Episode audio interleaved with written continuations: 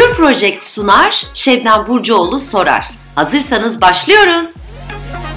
Herkese merhabalar. Güneşli bir kuzguncuk gününde karşımdaki koltukta Tamer Yılmaz oturuyor. Kendisi bir efsane fotoğrafçılık sanatında. Sürdürülebilirliğin diğer ismi demin konuşuyorduk kendisiyle. Bu kadar yıldır aynı enerji, aynı sevgi yani inanılmazsın Tamer gerçekten çok teşekkür ediyorum zahmet Mahcup edip de geldiğin için yani. bugün. Ya çok duygulandım sabahleyin sen bir Reels paylaştın. Dedin ki 90'larda yaptığımız Evet. dergi çekimleri ne kadar kalptendi, değil mi? Ne kadar gönlümüzceydi diye. Ne oldu ya? Çok Doğru. değişti değil mi o zamandan bu zamana? Ya o zaman ruhumuzla yapıyorduk. Yani işi hala seviyorum ama yani e, sevgi katıyorduk hakikaten. Yani insan işini severek yaptığı zaman büyük bir lüks. Yani zenginlik bence o. Yani sevdiğin işi yapabilmek. Ben de sevdiğim işi yapıyorum. Sevdiğim işi hala yani e, severek yapıyorum ama bakıyorum böyle biraz dünya değişti. Biraz göstererek yapmaya çalışıyorlar. Biz o zaman göstermeye ihtiyacımız yok. Biz kendimize gösteriyorduk. Çünkü o zaman böyle çabuk yayılma yok ya. İlk önce kendimiz beğenmemiz lazım. Onun için ilk önce kendimize beğendiriyorduk. Ondan sonra millet de beğenirse seviniyorduk yani. Öyle hani şey değil bakalım bu nasıl olmuş falan gibi bugünkü gibi hemen yayınlama hemen şey. Sabah da o e, şey Ensar diye bir arkadaşımız var. O bulmuş bana attı. Ben de dedim ki bunu yayınlamam lazım. Yani çok eskilerde Çok duygulandım ben de görünce. Bayağı da bir zaman dergici olarak ben de. Benim için dün gibi geliyor ama 26 sene geçmiş mesela. İnanılmaz. O zamanlar dergileri alıyorduk ya evde böyle çılgınlık vardı. Hani dergi çılgınlığı nereye koyacağım falan diye çıldırıyordum. Peki ne olacak bu dergicilik? En sonunda Metaverse'te falan mı izlemeye başlayacağız? Biz nereye gidiyor bu? Valla dergi, dergi işi bence bitti. Yani e, 2026'da basılı iş bitecek diyorlar. Yani matbaalar kalkıyor. Gazete, maste artık her şey dijital olacak tabii yani. Beni de yakından ilgilendiren tabii kitap sektörünü. Kitap evet yani kitap da seni çok ilgilendiriyor yani. Onun için e, çok 10 kaç sene evvel ben sana söyleyeyim 15 sene evvel falan o Heidelberg falan bu offset şeylerini makinalarını yapanlar söyledi. 2026'da her şey bitecek dedi. Çünkü o kadarlık yedek parça yapmışlar yani oraya gelene kadar. Onun için Bir devrin sonu. ha, bir devrin sonu gibi olacak yani. Evet kitaplar olacak artık daha kıymetli böyle sanat şey özel gibi kutularda saklayacağız onları böyle. falan olacak herhalde. Yani öyle bir şey olacak. İnanılmaz bir şey. Ne yapacağız artık? Ee, zaten her şey adapte olduğumuz gibi ona da olacağız. Biliyorsun çünkü elimizde cep telefonu. Biz olağanüstü fotoğraflar çekiyoruz. Ee, şu anda poz vermek, ışığı kullanmak bizden sorulur. İyi kötü çok güzel oylarız. Ve ben diyorum ki Tamer ne yaptı bu sosyal medya bize bizi fotoğrafçı mı yaptı? Neler oluyor? Vallahi yaptı. Yani ben hiçbir zaman şey demiyorum. Yani ya bu da çıktı böyle nasıl oldu demiyorum. Yani bakıyorum herkes de gayet güzel fotoğrafçı oluyor. Yani fotoğrafta çekiyor. Ya o Facetune'ları falan saymıyorum ama yani normal e, Photoshop gibi kullanıp renklerini güzel çekenler, güzel bakanlar var. Yani bunun artık eskiden film vardı. Tabii bir değerdi film. Yine çekebilirlerdi ama o kadar pahalı malzemeyi harcayıp vakit e, harcamıyordu yani. Onlar mümkün değil. Şimdi dijital olduğu için yapboz yapıyoruz. En sonunda yapıyorsun. Ben yapıyorum 5 dakikada. Başkası yapıyor. 10 dakikada öteki yapıyor. 2 saatte bir tanesi yapıyor. 3 günde en sonunda olur yani hepsi. Aynı şeyi çekeriz yani. Peki fotoğrafçılık sanatı hani bu alanın sanatçısı olarak hani sen hiç demiyorsun anladım. Ben sanatçı değilim. Ben zanaatçıyım. Hmm. ya. Parayla. o zanaat kısmı- peşin kırmızı meşhur bende. sanat kısmındayım. Yani e, sa- sanat o kadar çok sanat yapar ki bize düşmez dedim artık bu kadar sanatla konuşmak istemiyoruz yani o yüzden. Peki 40 yıldır tanıdığımız insanın mesela Instagram'ına giriyoruz. O da nesi? Başka biri. Bacakları upuzun, beli inceltilmiş, ondan sonra yüz nakli yapmış gibi. Photoshop bizi delirtti mi diyorsun? Ne diyorsun? Valla insanlar kendilerini öyle zannediyor biliyor musun? Onları yapa yapa inan yani ben, çünkü bizim başımıza şöyle bir şey geliyor. Şimdi biz normal gerçek çekiyoruz. Photoshop'u sonradan yapıyoruz.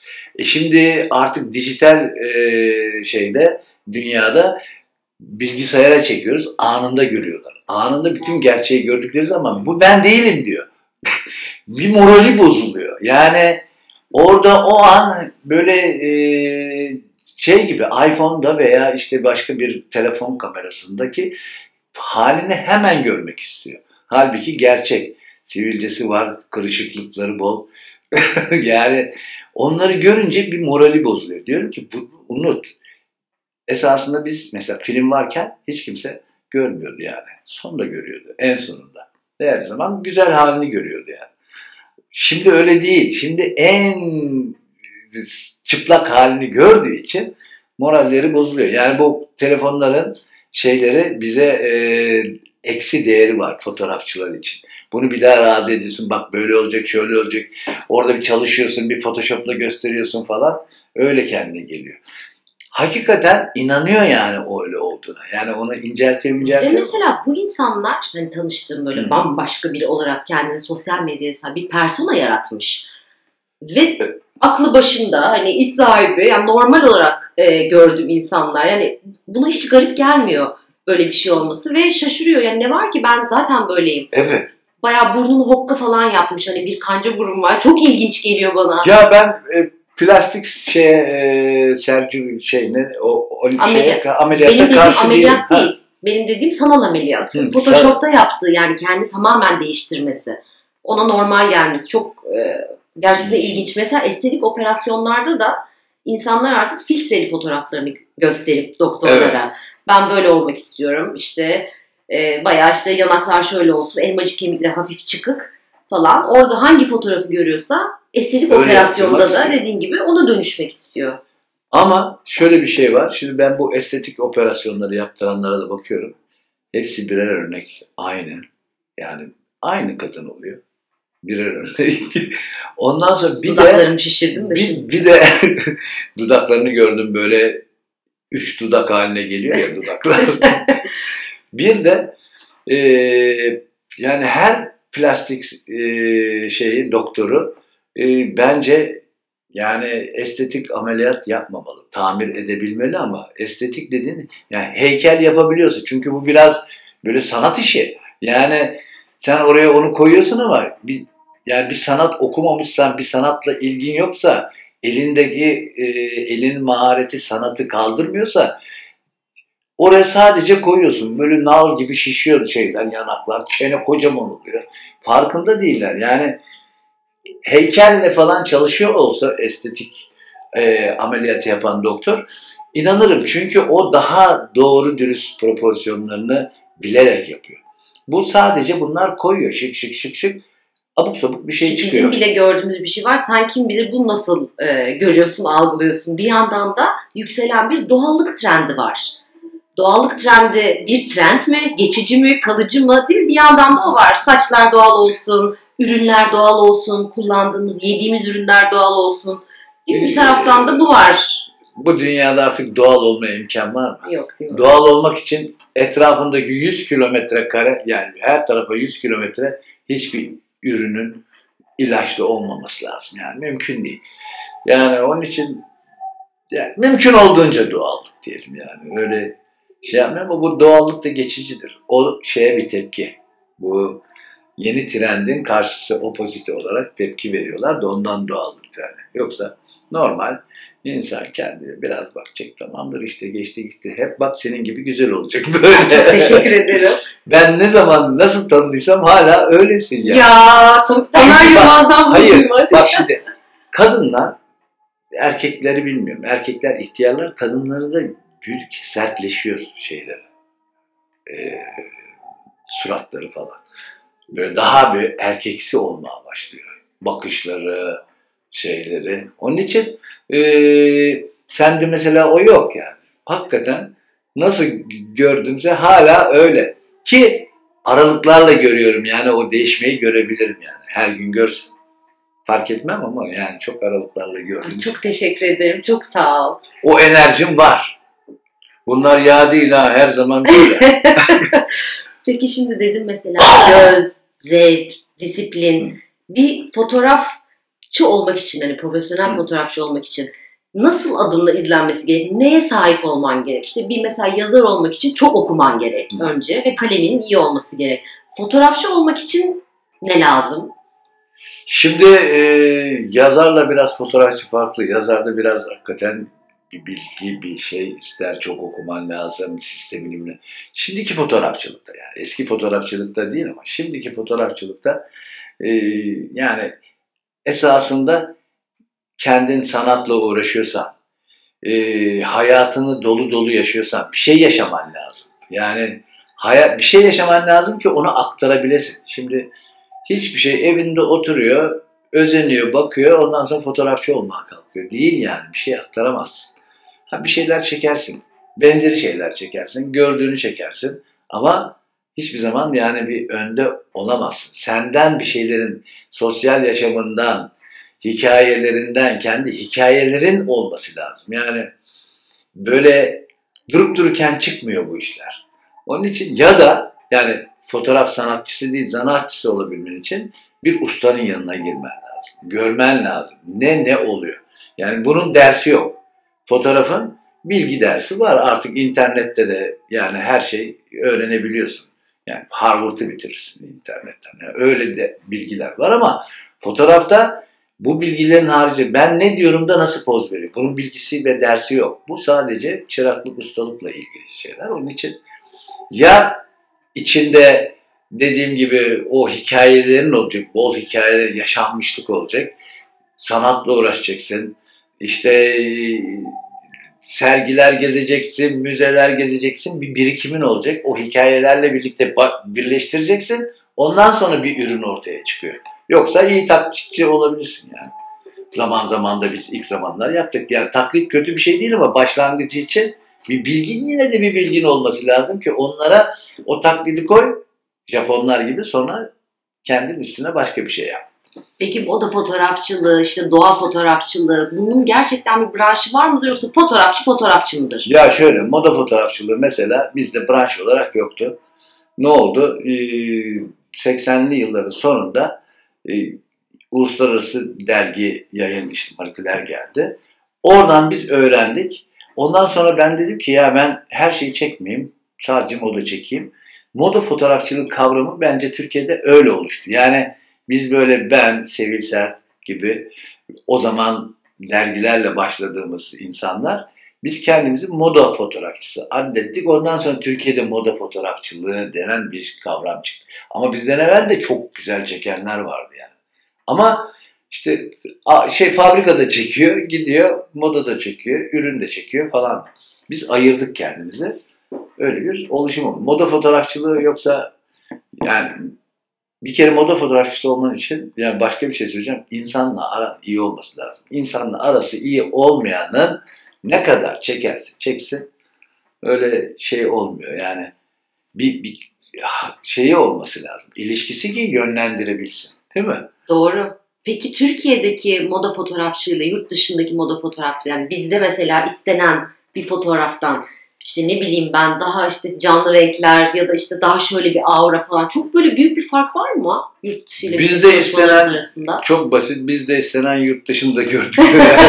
Her şeyi tamamen bizde, bunun aynısı olsun. Ha, ya hatta yani hani mood olarak koyuyorsun. Mesela hani şöyle şöyle yapalım. Biz mood koyarken dışarıda da öyle. Mood ayarlıyorsun. İşte bu ışığı şöyle olacak. Şöyle bir yerde çekeceğiz böyle ama gösterdiğinin aynısını istiyor. Bunun senin gösterdiğin gibi olmamış ki diyor mesela. Yani ben onun aynısı değil. Ben onu his olarak sana bak bunun ışığı orada bir sürü şey var. Bak bunun yeri yani denizin kenarı işte bak şöyle bir degrade ışık şöyle bilmem ne falan derken halbuki o oradakinin aynısını istiyormuş mesela. Az gösterdiğiniz gibi olmadı diyor. yani anladın mı? Anlayamıyorlar. O ne gösteriyorsan onu istiyorlar. Bizde bir şey istemek için bilmek lazım. Bir de moda biliyorsun yani bizde yok. Yani biz biz üretici kısmındayız. Yaratıcı kısmında değiliz. Yaratıcı kısmında olmak şart mı? Bence değil. Mesela İspanya falan biliyorsun Zara, Mara böyle, böyle hepsi yani orada üretici kısmındalar. Değil mi? Doğru. Peki sen markalarla da inanılmaz bir şekilde çalışıyorsun. Bir markayla çalışmak hiç kolay bir şey değil. Ben de kurumsal iletişimden geldiğim Evet. için e, gayet iyi biliyorum ve tahmin ediyorum. E, oradaki hava nasıl? Markalarla çalışmak, ardarda arda projeler alıyorsun ve iyi idare ettin. Bu zamana kadar tebrik ediyorum. Bildiğim için işin içine. Bu zamana kadar götürebildik. Ondan Aynen ayaktasın aslanlar gibi. Bravo. Ama zaten fotoğrafçılığın emekliliği falan diye bir şey yok. Bütün fotoğrafçılar e, öteki tarafa yani çalışarak gidiyorlar. Yani Peter Lindbergh'ler, Helmut Newton'lar yani hiçbir zaman bırakmıyorlar. Hatta Irving Penn diye bir çok meşhur fotoğrafçı var. Yani masada 90 yaşında adam uyurken seti bırakıyorlar. Uyumazsa çekiyor. Yani hakikaten öyle yani. Onun için e, bir kere ben şeyi unuttum. Hani artık emekli olayım diye bir şey söz konusu bile değil. Önüne kadar çalışacağız. Onun için de bu fikirden dolayı hep böyle e, taze kalmam lazım. Taze kalmanın sırrı da hep gençlerle çalışmak benim için. Onun için ben mesela öyle yapıyorum. Yani gençler... Ben taze kalmak için çocuk doğurdum mesela. Ya, tabii. Mümkün değil çünkü başka türlü zamanı yakalayabilmem. Tabii o senin enerjini de çoğaltıyor esasında bakma yani. Aynen. Vücut hareketleri. Sen Tabii. yoksa otururdun daha böyle yavaşlardan adelelerin yavaş yavaş erirdi. Bodrum'da sahilde böyle Üşenirdi. romantik bir masa kurmuş kendine bilgisayarı. Tabii kesin üşenirdi. Öyle oluyor yani. Öyle. Yani ben mesela yavaşladığım anda hemen bir tane yeni mesela benim bir köpek rahmetli olmuştu. Bir hareketli köpek aldım. Vallahi günde 14-15 kilometreden aşağı şey yapmıyorum. 14-15 bin adımdan aşağı daha doğrusu. Yani ortalamam öyle. Mecburen. Onun için bu yani devam ettirebilmenin en iyi yönü oraya bak. devam ettirebilmenin en iyi yönü e, şey kalmak. Yani kafanda e, ben artık oturayım hissini bırakmak yani. Ben unuttum onu öyle bir şey yok. Böyle. Tamer'de anılar şelale. Neler yaşamışsındır neler o çekimlerde. Bir tane şöyle tuhaf komik bir şey anlatsana ne olur. Komik mi ya? Komik. Unutamadığın bir şey. Böyle de şey olur mu diye çekim. Ya komik esasında bir sürü şey var ama ben böyle deyince aklıma gelmiyor. Gelmedi mi? Ha, Böyle abuk bir çekim anısı var mı böyle paylaşacağım? yani bazı şeyler var ki onları paylaşamıyoruz tabii. İsim vermiyoruz tabii hiçbir şekilde. isim değil de yani o O kadar anlar Söylesem o kadar anlar. Söylesek o Öyle de kadar bir günde. Öyle söylesek o kadar anlayacakları şeyden değil de. Ee, Ya da şey- mesela en keyif vereni sorayım sana. Hani Ya Nerede bak böyle şöyle, şeyi anlatayım. Bir gün e, şey çekiyoruz. Bir New York'ta meşhur Mr. Big'i çekiyoruz. Çekeceğiz. Tanışma ve bilmem ne yemeği oldu tamam mı? Baktım yemekte geldik hepimiz tanıştık. Ekip falan. Böyle masanın başında da oturuyor. Eğlenceli falan. Dedim ki eyvah. Yarın hapı yuttuk. Çünkü o kadar eğlence yani e, bir şey olması lazım. Yani Oo, ya, ya. yani bir şey bir sihir kullanması lazım ki onun eğlence haline gelebilmesi için. Ertesi gün adam bir geldi. Dünyanın en aksi adamı. Yani sabah ve akşam arasında yüzde 500 fark Bu olan haber de olmuş muydu? olmamıştı. Ha, okey. Onu, onu diyemem. Adamın bad mood'u var diye duymuştum da Ha. belki öyle konuşuruz. Ha, yani. Belki o bu. o, o yani genelde belki öyle oluyor. Öyle oluyorsa da ben anladım niye olduğunu yani. Okey. Dedim ki ben hatta o gece yemekte dedim ki yarın hapı yuttuk. Ya çok şeker adam falan. Yok dedim ya hapı yuttuk ya. Sadece bu kadarını söyleyebilirim dedim. Biz bittik yani hakikaten de Nasıl bittik. çekim? Ha? Çektik tabii. Ondan sonra Çekti de ne çektik biz çektik ama görsen yani New York sokaklarında o zaman benim asistanımın şeyi yoktu ım, ne derler Amerikan vizesi Koray Birant geldi benimle. Tamam Koray'a da bir makine verdik. Koray dedim bu adama biz hakim olamıyoruz. Adam böyle ışığı koyuyorsun başka bir yere falan gidiyor. Tamam mı? Sen de çek ben de çekeyim ne çıkarsa baktığımıza ne? böyle bir şeyimiz var abi. Bir kere de e, şey Adriana Lima'ya mavi çekerken poz gösteriyorum. Adriana Lima gülüyor. Böyle duvarda şöyle yapacaksın falan. Herkes gülüyor tabii. Adriana'ya poz gösterin. Dedim ki o ayrı bu ayrı. Ben istediğim şeyi gösteriyorum. Vay be ne anılar ne anılar. Tabii benim daha ne bildiklerim var. O ayrı. Tamer'le aramızda böyle onda hikaye bitmez. Tamer'le sohbet etmek dünyanın en keyifli şeyidir her zaman. Ben de sana çok teşekkür ediyorum. Buraya kadar geldin. Ya, benim konuğum oldun. Ben ne kadar güzel ederim. görüştük bir zamandan Ba- sonra da. O kadar Bahar. eski tanıyorum ki ben Tamer'i tabii. İşe ilk girdiğim zamanlardı ta o zamanlar. Şeyden e, anaokuluna gidiyordu ben tanıdım. Yok artık o kadar da değil. Tamer işlerin açık olsun. Enerjin her daim böyle olsun. Senin de yazıların bol olsun inşallah. Bol bol okuruz, bol bol kitaplar yazarsın. Seninkileri seviyoruz yani. Çok teşekkür ederim. Çok Akıyor. sağ ol. Teşekkürler. Görüşmek üzere diyorum. Hepinizi öpüyoruz. Sevgiyle kalın. Bay bay. Bye bye.